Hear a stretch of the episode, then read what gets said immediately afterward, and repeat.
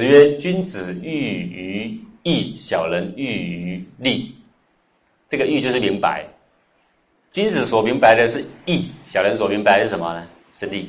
所以这个义跟利啊，其实就是君子跟小人的分水岭。义跟利是对峙的，因为因为利就是对我有好处，而义呢是舍谁的好处啊？舍我的啊。所以义跟利两个有对峙。那小人所做的事情都是在堆积自己的好处，钱呐、名望呐。带不走的，完全带不走的。当然，君子所做的事也是对自己有好处，可是那个好处是在哪里呢？在生命中的，在性命之中的，在内心里面的。这个谁都带不走的，谁也抢不走的。他做这个对他自己的性命、心理有所帮助，可是对于众生呢？对于他的身心、性命各方面也都有帮助。这就是义这个字，是君子小人的分水岭。子路曰：“君子尚勇乎？”那君子喜欢勇这个德吗？孔子曰：“君子义以为上。君子有勇无义，则乱；小人有勇无义，为道。”说君子啊，义以为上。君子不是不喜欢勇，智人勇，勇是不是美德？勇是美德，可是勇一定要配一个正不正当啊。小人也很勇嘛，你看啊，那个拿着那个铁锹子把铁窗给剪断，有没有？然后就爬进去，不怕里面有什么样狼虎什么样虎，他也不怕。这个勇是勇，可是正不正？这个不正，所以勇一定要配正。君子有勇而无义呀，为乱哦。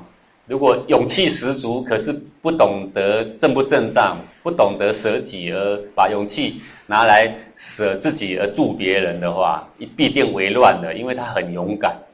小人有勇无义为道。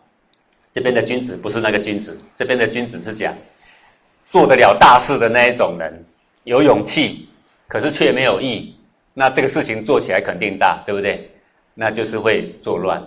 那小人就是做不了大事的，他影响的层面很小，那也很勇，那那种人呢会为道。所以呢，这个君子小人的分水岭呢，就在这个义之上。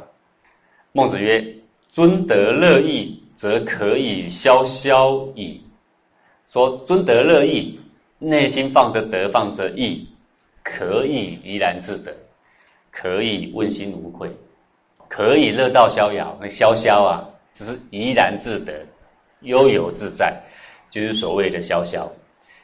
呃，我们有一句俗语说啊，白天不做亏心事啊，夜半敲门心不惊，有没有？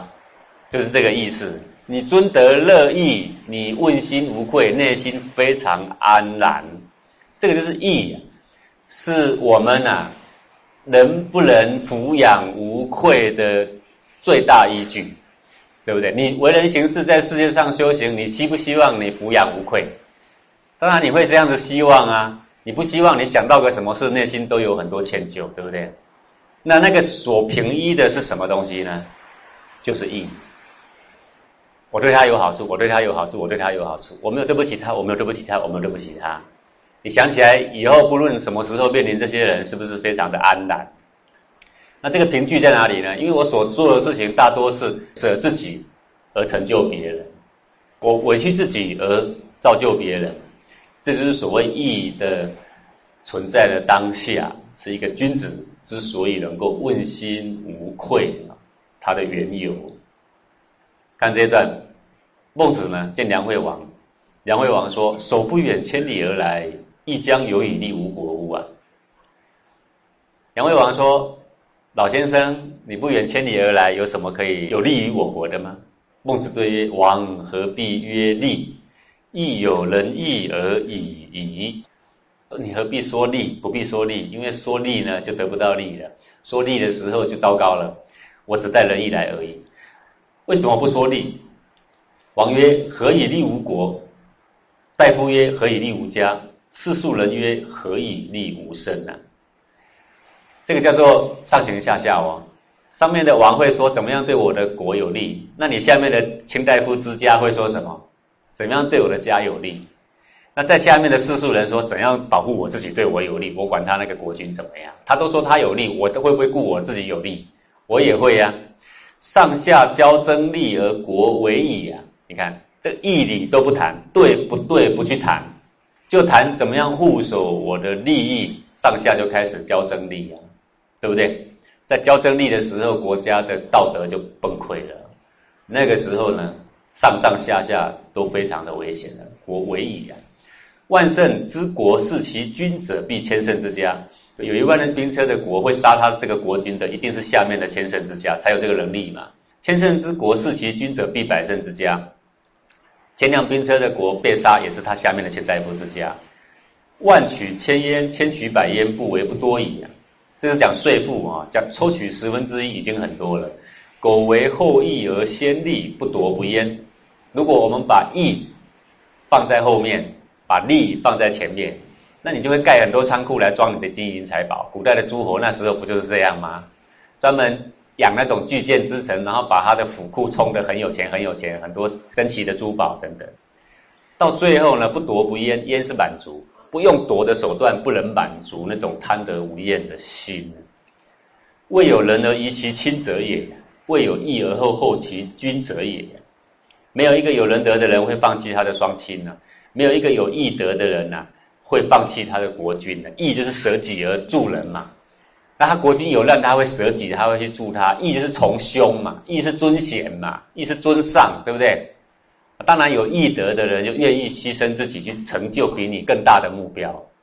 一个国君是大的目标，还是一个城是大的目标？那大家都了解，一个城市微小的目标，一个君才是攸关天下国家的大目标。义的德就是舍弃小的而成就大的。所以为什么古代的忠臣良臣啊，会舍弃自己的性命去成就他的国君呢？这不是拍马屁，这是因为他们两个有大小的关系。因为我一个人不在这个团体没关系，他不在这个团体可不行。而他舍弃自己去造就他，说有义的人不会后弃君呢。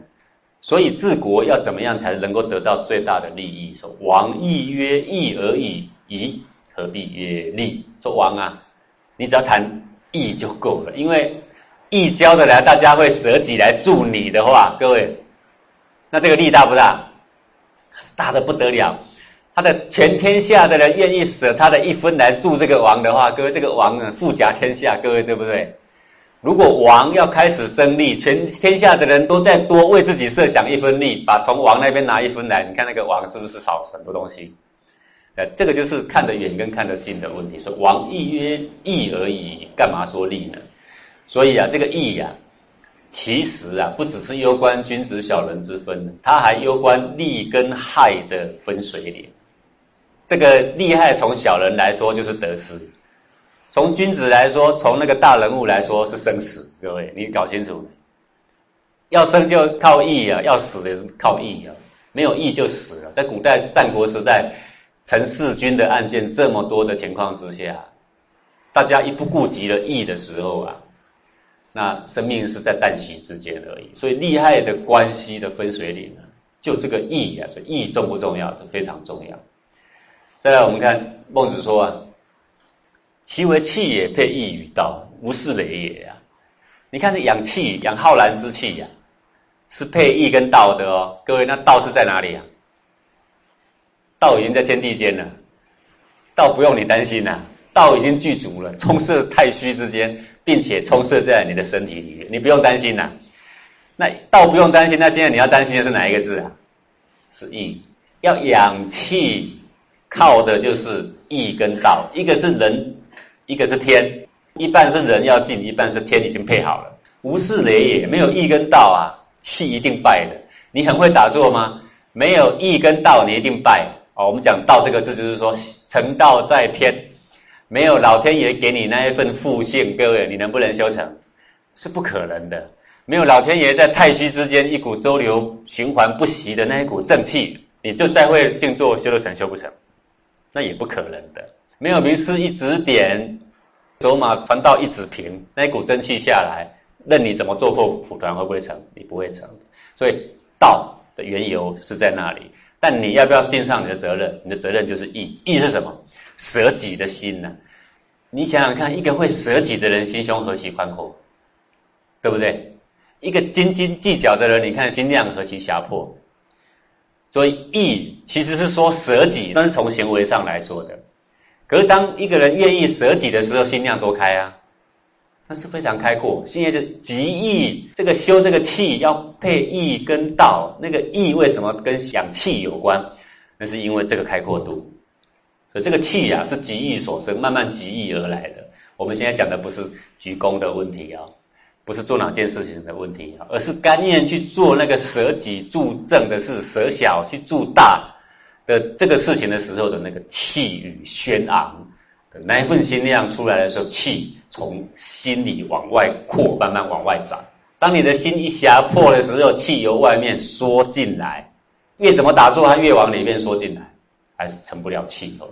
所以是极意所生。即这个内心的意，而非易习取之也，不是从外面做那个看起来像易的行为能够办得到的。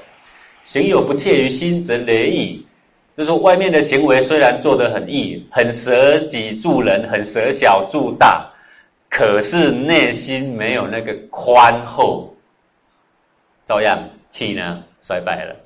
所以你可能会很埋怨啊，你看我做这么多事，我为讲师发这么多书。为什么还是衰败？因为你在发书的时候哀哀怨怨呐，哦，高恰呀呀，对不对？你没有想到我在发这本书出去的时候啊，可能啊影响甚为深远，我说不定度到一个如来佛，对吧？有没有那个喜悦充满？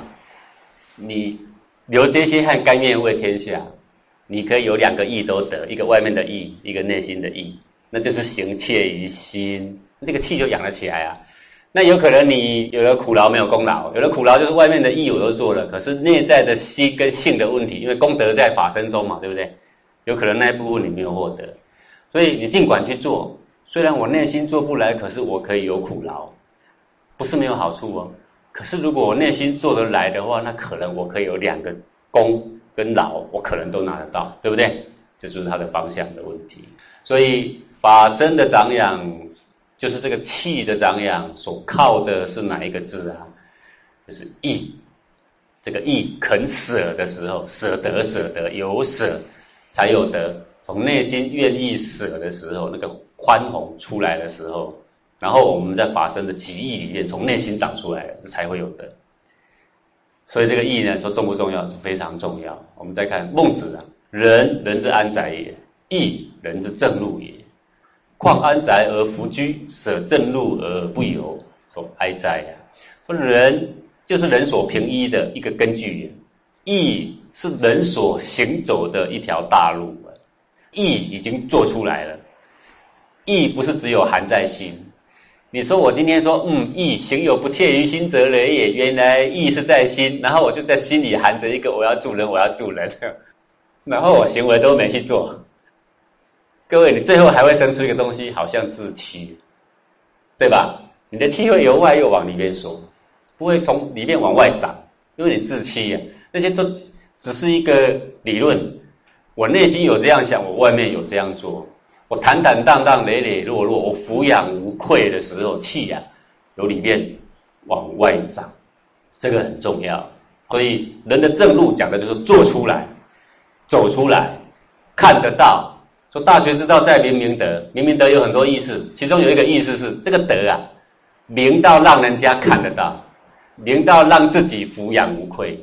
那所谓的明德的那个明字，不黑暗的，不隐藏的，往外放的，而是所谓明德。所以所以说义是人的正路。舍况安宅而弗居，有了安宅而不去居，有了正路而不去走，说哎，岂不是很悲哀吗？所以啊，这个义这个字啊。就是人之所行持的一个指标的所在，从舍己而助正，舍小而助大，从这个角度上去落实，就是人之正路，走在这个正路上，而内在怎么样宽宏，怎么样养我们的生生不息，则是这个人的所在。孟子曰：“生亦我所欲也，义亦我所欲也。”二者不可兼得，舍生而取义也。啊，就是讲鱼与熊掌不可兼得的时候怎么办呢？生我也想要，义我也想要，两个都不可兼得呢。他说最后挑什么呢？舍生而取义也，舍舍小的，取大的。那为什么他要这样说呢？因为无义而生在世啊，叫做苟活。异于禽兽者几虚呀？那也养不出什么法身，也成就不了什么佛果，对不对？那就是跟酒囊饭袋在世界上消耗米粮，对吧？所以他说啊，苟活不如取义，干脆舍身而取义。那如果他能够取义的话，他是不是一定舍身？倒未必，未必取义的人一定舍身。这只是一个比喻，让你知道说，在古圣先贤的眼中，那个义呀有多重，义非常的重。因为它是我们的人能不能持守得住的一个指标。人他像个安宅看不到，义却是明明朗朗一条路。从这个明朗的一条路来确定你的安宅能否成功，从义来确定人能不能站得住脚。所以当生就是利生，这个时候跟义来对比的话，这个生其实就是利，肯吃苦，肯忍痛，肯牺牲。还是要住着这个大的局面来成功，这个呢就叫做义。而你看那个封神榜啊，明明姜太公派这个人出去破什么阵，明明知道这一去可能有去无回，他还是交代交代他的同袍，我的妻小舅你帮我照顾了，啊就去了入了阵，然后呢化为一滩血水，哎他义无反顾，这个就是义无反顾，就是说舍己而助这个大局啊，没有什么好反顾的，痛一下子而已嘛。各位对不对？就舍那个痛嘛，就让他痛嘛，然后生命呢付诸东流，老天会替我们安排。可是你一股英灵啊，一股正气而过世啊，那个英灵啊，也是千秋万载的，对不对？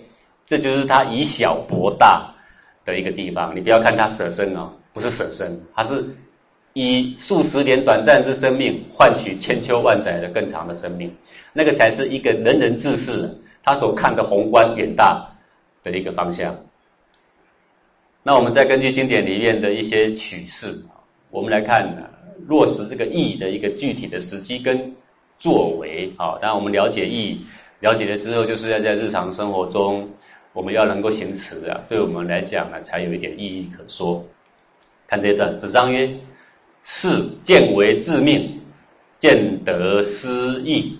这个见为致命。”那是讲说有非常危险的时刻，然后你就牺牲生命吗？不是这样说。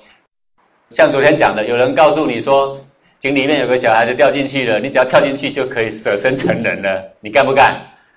不干的，不是这样。因为那小局面，而且你跳进去无济于事。有一个火场正在烧，说里面有三四个小孩，你进去救救他们就有意义了，就有人了。你进去不去？你要看你进得去，你出得来出不来。如果你进得去出不来，就包含你即使碰到小孩，你也是无法把他们给弄出来，对不对？那那个全部在里面，这也不叫做义。舍己能够对他有帮助，那就叫做义；舍己对他没有帮助，那叫愚痴，对不对？所以这个君子小人的看法还会有所不同。而事见为致命，是在讲非常大的局面，攸关天下国家，那牺牲小我的一个性命，那就无所谓，一条肉体，一条生命而已啦，我想爸爸干你亚都不尴尬的。